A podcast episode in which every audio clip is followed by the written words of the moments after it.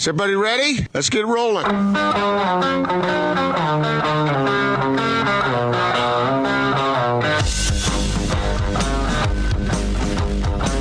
This is The Big Show on 97.5 1280 The Zone and The Zone Sports Network. Big Show 97.5 and 1280 The Zone, broadcasting live from the main plaza right outside Vivint Smart Home Arena as it's Salt Lake City Summer League time. Make sure to come down and catch some great basketball tonight. Uh, joining us now, he makes the magic happen at KSL. He covers the Jazz and uh, every once in a while some golf. Well, maybe once. Once. Emphasis on the once there.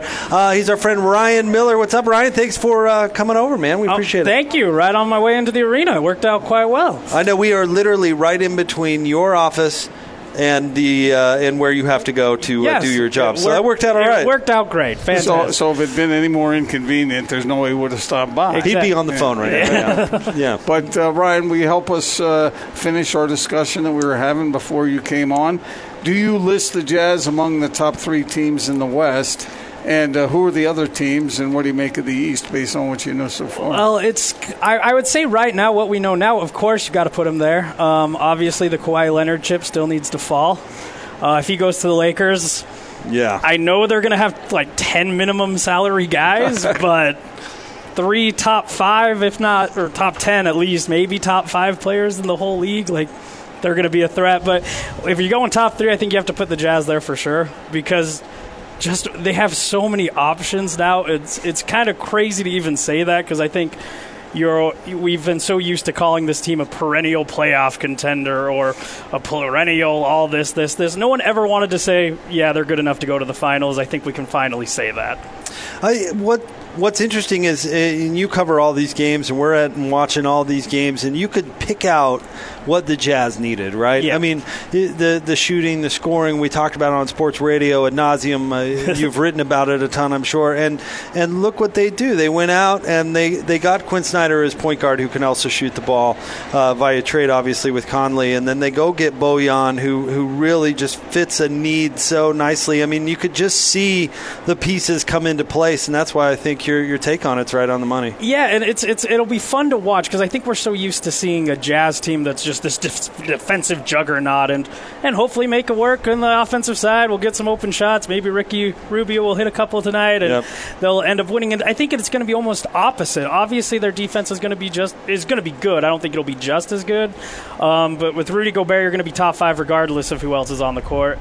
And their offense legitimately can be a top offense in the league now. And Quinn Snyder, I've always felt is more of an offensive coach anyway. Mm-hmm. We ju- he just has never had the personnel to showcase so that. he talks defense instead. Yeah, exactly. well, like you look what he does in the pick and roll, the dribble handoffs. Like he he he's kind of does everything he can to make this te- to make the team he's had work, and he's just never had the weapons to be able to kind of unleash all of what he can do. And I think we'll see some kind of some fun things with him this year. So, in your study of Bogdanovich, what, do- what do you? Uh, what's your evaluation here with him? like I what he can do. I love what he can do on the pick and roll, and that's what I really I think is intriguing with him with the Jazz because.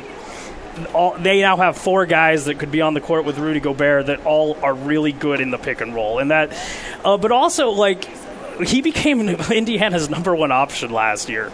He's going to be at best number three on the Jazz, and so I don't know if he's going to be asked to do that much, but if he can just stand in the corner and hit a dang three pointer, that'll be enough. Fifty-two percent, baby. Yeah, so Getting uh, to something you were talking about, I, I think you're right on the money about Quinn Snyder manufacturing offense. We've been watching that and and how basically the, the system there's hardly any room for error. The system works and and makes guys better. Now you can combine that, but not have to rely on that. Yeah. If that makes any sense. yeah, and I think that that's what makes it fun this year. It's like I, I think there's a reason why everyone got really, really excited about this move.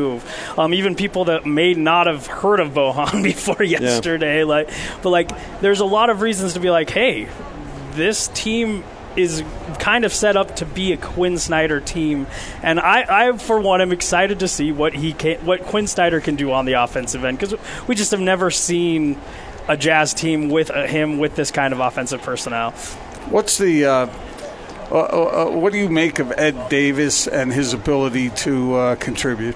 Well, I, you look at the rebound numbers, like 8.7 in 17 minutes or something. amazing, yeah. Something crazy like that. So he's going to fill the, the role. And because the one thing with this this new uh, high flying offense, I think we'll see is the rebounding might be an issue, and he's gonna he's gonna be able to come in and actually fill that. Um, obviously, you're missing Derrick Favors' size; he'll be able to fill in there. And we've seen Ru- Rudy Gobert go down, and I think he can be a nice placeholder there if that knock on wood happens. Uh, so yeah, I think he he can come in and fulfill a lot of the things you saw Derrick Favors do. Uh, but a little less money. Yeah, right.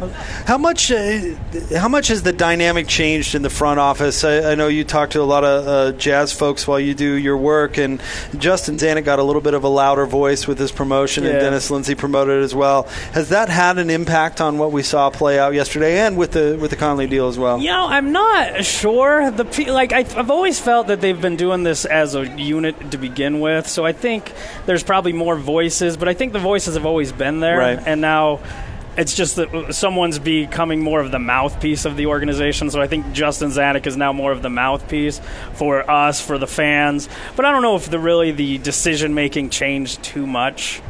But well, we'll see. May- may- I'll talk to someone probably tonight that'll tell me otherwise. I hear voices all the time, don't you, Jake? Uh, you know, uh, I'm hearing some right now. In fact, So it'll see what that, that's the thing with this, Ryan. You've been watching this this build.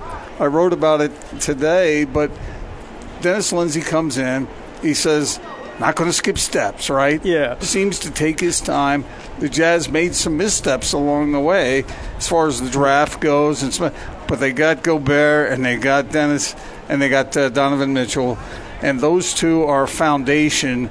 And it seemed like last year people were waiting for more, and, and Dennis was taking his time. And then at the trade deadline, uh, nothing really substantial. But man, and we were complaining. I was telling him be more aggressive, and he was looking at me like "shut up." and then boom, this happens now. It seems as though that patience is now paid off. And I would be really surprised if the Jazz not only are good on paper, but they're going to be good on the floor. I too. think they, they kind of circled this summer, along with a lot of other teams. You kind of saw what the Warriors were this juggernaut, this dynasty that kind of lorded over the rest of the league for the last three years. And it was like, look, that can't be sustainable. And I think they found 2019, we can make a move. There's a window there if everything goes to plan. And I think that plan was with Gordon Hayward and with a lot of other people. But Donovan Mitchell came up and it, it kind of accelerated everything. It's like, hey, we have the opportunity right now. If we make a couple moves, we, we can be a win now team. And they were able to pull it off, and it, which is crazy because even like. When was the last time a significant free agent actually came to Utah? Like we were trying to, t- we were talking about it uh, last or yesterday at the summer league practice. It's like you can kind of maybe say Joe Johnson, but like before that, it's like this Car- one, Carlos Carlos, Boozer. like this is probably, if not the best, like if the best, at least the second best free agent signing the Jazz have had in two decades. So yeah, it, it's it's a big deal. The the fact that they were able to convince him to come, and I think that was the sales pitch is we can win a title next season if you come to Utah.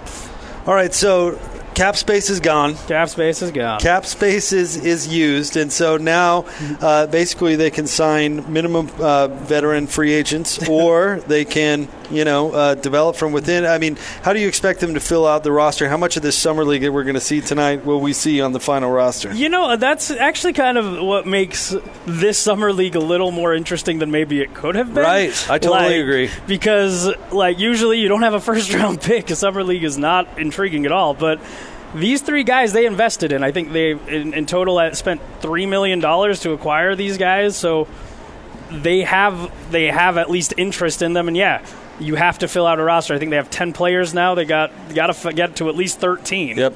so yeah there, there's guys there there's a lot of skill sets on these three that are actually really intriguing and yeah, there, there's a possibility, but also they could fill out minimum deals. Uh, you look at like a Jonas Jerebko was on a minimum deal. Derrick Rose was on a minimum deal last year. Like, there's guys you can find, and especially if you are a contender, peop, the the veterans that may be on the uh, downslope of their career will probably want to come over. So to ask that question a little different way, is that the reason the Jazz purchased those extra picks? I, that is what I've been informed of. Is they're looking Yeah. like they might they don't expect all three to f- to hit. Obviously, that would be insane. But they're hoping at least one might be able to contribute next season. Two would be unbelievable. Yeah. One is is probably why they did it. Yeah, and three so like one for three million, one to find a player. It's in this day and age probably not that hard of a sacrifice for an NBA team. ah, three million. Like, Uh, isn't that crazy? uh, some change. Yeah, it's nothing. Uh, well, let's talk about the rest of the NBA. Uh, was there a, a deal that was most intriguing in your mind yesterday? Maybe not the biggest, maybe not the smallest, but but the most interesting to you. The, the D'Angelo Russell sign and trade got, caught me off guard for a few reasons. One, I don't know why the Warriors decided to hard cap themselves to Right. to max out a third guard, but so that almost makes me think they're going to. I have no no sources on this at all, but makes me think they're going to trade him eventually. Mm-hmm. I've seen that a couple of Yeah, places. so today. it's like like the only thing that makes sense to me, but it was So like what was that? Grab an asset while it's available, ge- yeah, and but it's- utilize it to your benefit. But somewhere? like, what is it? Like, but it almost killed your team this year, like because they can't re-sign their own guys. They they have a hard cap now, and so like they are like you look at their roster. It's like yeah, they're top four with Draymond Green, Steph Curry, Klay Thompson, D'Angelo Russell, really good, and then it's whole lot of nothing. who no um, one's ever heard of these guys, Yep. and so like, so yeah, I, I I think they might without that deal might have been able to bring a little bit more back, and with how wide open the league is, probably make another run at it, but. It's kind of hard for me to see that, especially how depending on how long Klay Thompson is out. And so that one intrigued me just because the Warriors usually are pretty smart about these things, and that just didn't seem like the best move in my mind. But there's a reason I'm sitting here and not running an NBA franchise. what about the Nets? Whew. They could be fun in a year. yeah, like it's hard for me to get too excited about the Nets just because that the dark, dark cloud looming over them. Like I, I hope Kevin Durant comes back fully healthy. The league is so much better when he's one of the top players in it. But like, yeah, until then, it's Kyrie Irving's team, and I don't think he's really shown that he can lead a franchise. So. Do you think Kawhi ends up with the Lakers, or do you think that is a crapshoot at? Gosh, I hope not. Oh, I just, yeah. I just think it would like if he goes back to Toronto, it just it makes this league so fun. Like I think there's legitimately 10 to 15 teams that could convince themselves they have a shot this season, and I don't think we've ever seen something like that. But if he goes to the Lakers, it's like well. It's the Lakers again. But that being said, I think the, the league is a little more fun when the Lakers are good. So but maybe not. I, I mean, we're just getting through the Golden State dynasty where the No, I- title was guaranteed. I agree. you No, know. but I don't think the Lakers would be as bad as that, just because, Yeah. as we talked about, they're they're going to have so many minimum players that Right. there's a reason they're minimum players, and so like one of those guys kind of goes down and they are done. But Who, who do you guys think are the big, is the biggest loser oh, the Knicks. so far? Yeah. The Knicks not getting Oh, I I mean, yeah, but you know what they're talking about? They're ta- they're signing gritty grinder players. No, you they're know? talking about look, these are only one year deals, and so next year we Is keep the you year. back. like, like how depressing is that? Is your only hope as a fan is next season's free agency is one of the things will turn around. Like, man, they gotta they gotta start changing things up in New York. You know, a, a lot of people have said that Charlotte is a big loser. I, I disagree because maxing out maxing out Oh. Kemba Walker would have been a big mistake,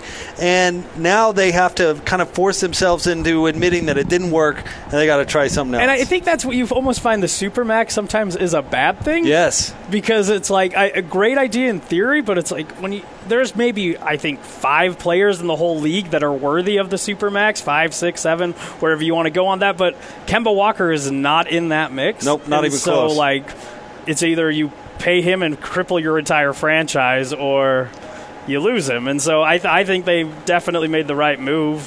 Uh, they weren't going anywhere with him. They're now they can actually start a new rebuild, and hopefully it works out this time. So do you think Dame is a supermax worthy guy? Whew. He's right on the edge. I'd probably uh, like it'd be hard to be to say he's not. So just what he's been able to do with that team.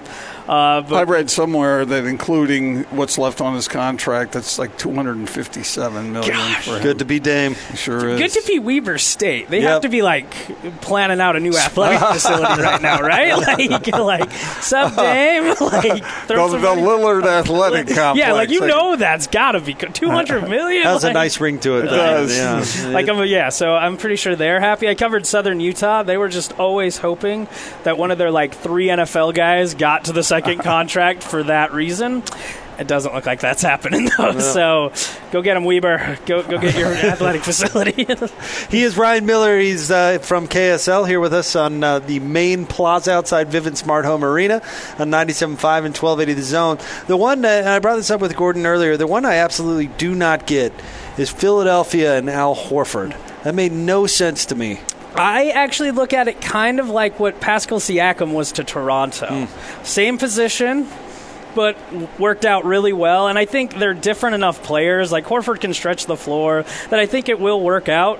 And he might give a more of a calming voice to Philadelphia, which That's a good point. might be the reason they weren't in the finals this season. But So- do you do you bump Tobias to a wing, to the yeah, wing? What do you do with yeah, that? like just go super huge, I guess. I don't know. And I Yeah, you that can, team's like it's the tallest team in the That league. is a Like- huge team. You know, I'm all for like it was. It's kind of the opposite of what everyone was doing. Like, let's go super small, maybe. Like, because it's not like like the Jazz when they went big with like Rudy and Derrick. It was spacing issues, and we have all Right. this stuff that doesn't work out because of it.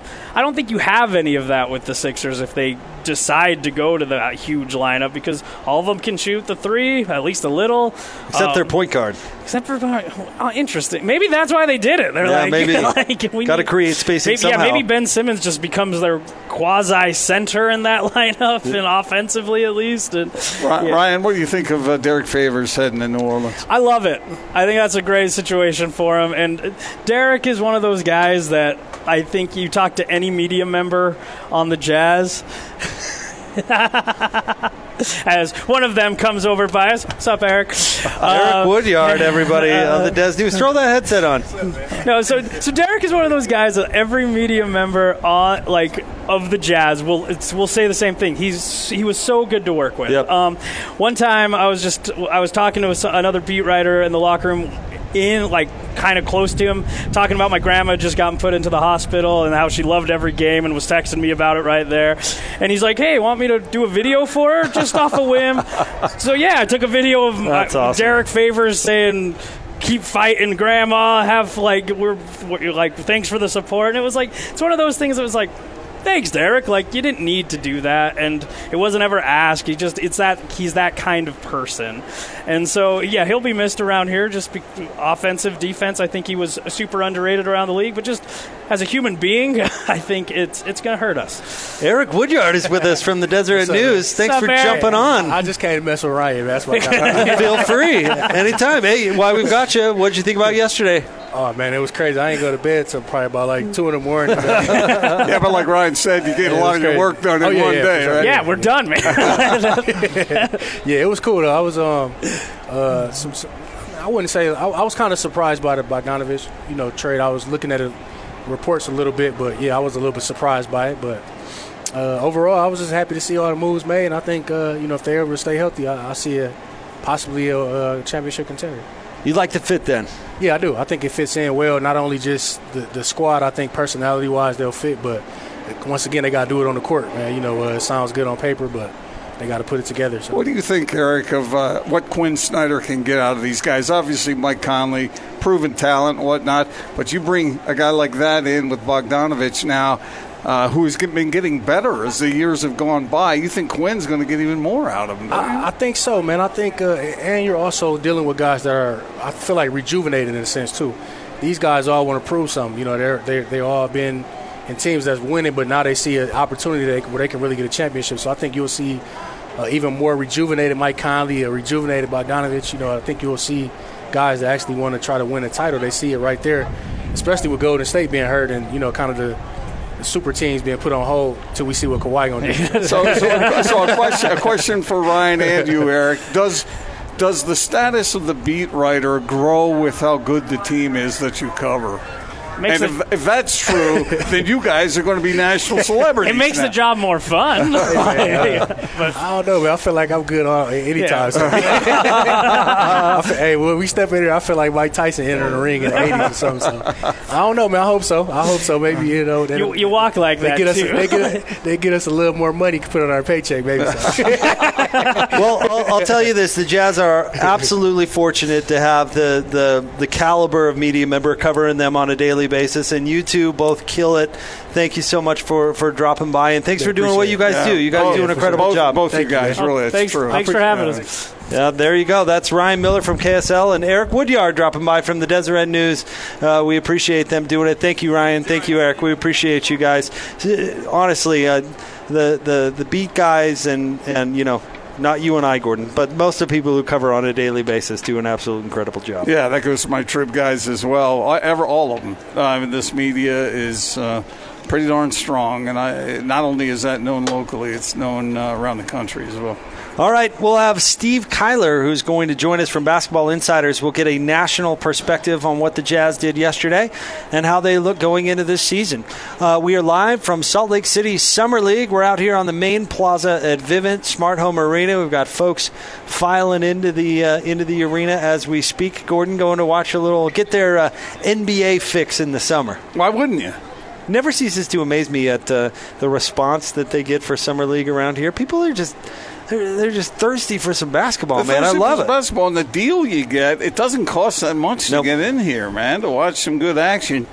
Was it nine bucks or something for a couple sessions or something? I hope I'm not misstating there, but I mean it's really a, a good value. There's no doubt, and. Um, you know, uh, I, no offense to the old Rocky Mountain Review. I know there's some good memories for some folks out there, but I love it that it's at the arena now. The Salt Lake City Summer League is here.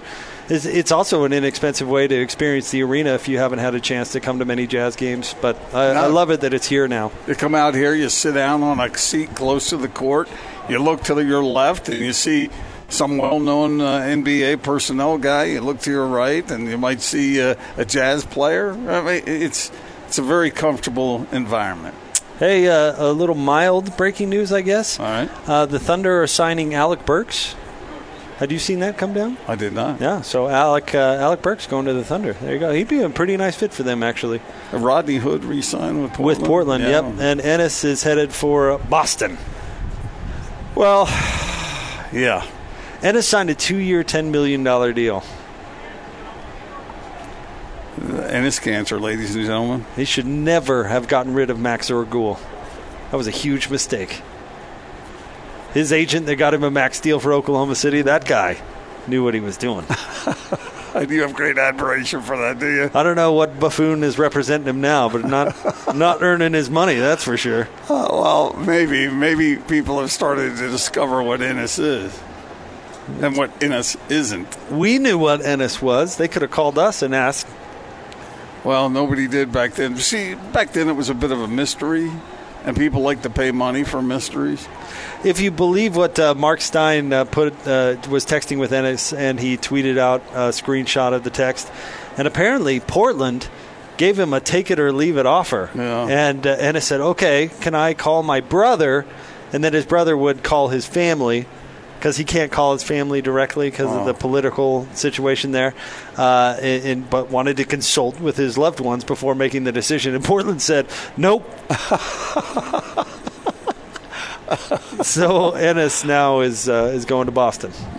All right. Well, I get that's that's pretty cold on Portland's uh, on Portland's front, but I get it. I mean, time is a factor in this situation. Well, I can see Enes settling into a cheesecake factory somewhere there in Boston and tweeting out that if there are any lonely women around the city who'd like to come by and meet him, uh, that uh, he did that in Salt Lake City, so maybe he'll do that in Boston. Too. He's reunited with his boy Gordon Hayward. All right, we'll have more coming up next. Steve Kyler joins the show, 97.5 and 1280 The Zone.